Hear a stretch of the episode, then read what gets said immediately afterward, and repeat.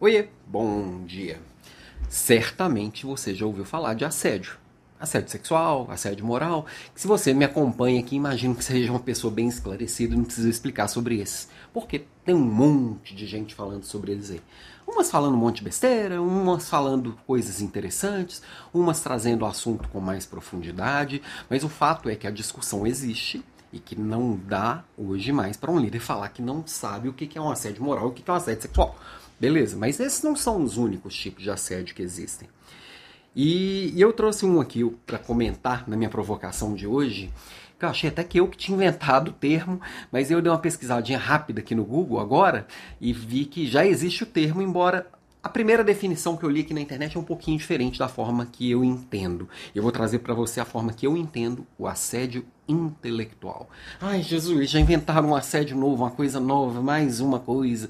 Não, é basicamente é o seguinte, independente da palavra, do termo, é a gente pensar na atitude. Eu como líder, como eu lido com as pessoas. Sempre é como eu lido com as pessoas. O assédio intelectual, na minha visão, é quando eu trato alguém como incapaz.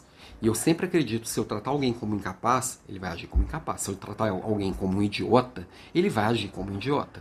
E o que eu vejo bastante, e provavelmente em algum momento eu já tenho agido dessa forma como líder, provavelmente você já agiu sem nem perceber, é quando eu vejo. É, é, e o que, que acontece às vezes na prática é que a gente vê pessoas às vezes sendo.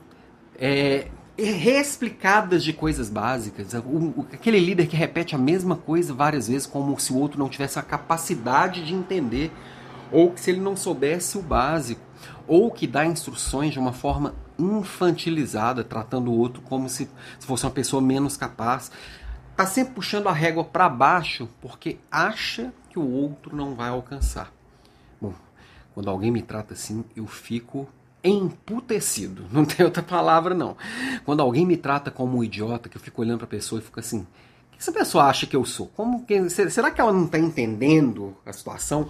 Ou parece que a pessoa quer se cercar de tanto cuidado para ter certeza que ela não vai ser acusada depois de não ter explicado bem, de que não ter, não ter dado direções claras?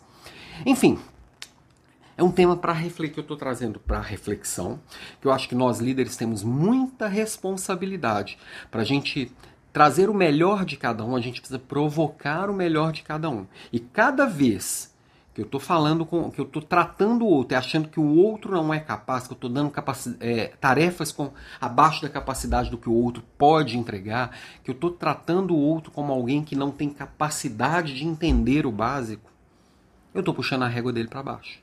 Eu não estou fazendo o meu papel de líder, que é puxar o melhor do outro. E eu, no meu papel de liderado, quando eu vejo fazendo isso comigo, independente se é meu líder ou não, tá? Muitas vezes é um colega de trabalho, alguém de outra área. Quando alguém me trata como um imbecil, eu não curto não. Não trata ninguém como imbecil também não, tá? Beijo e até amanhã.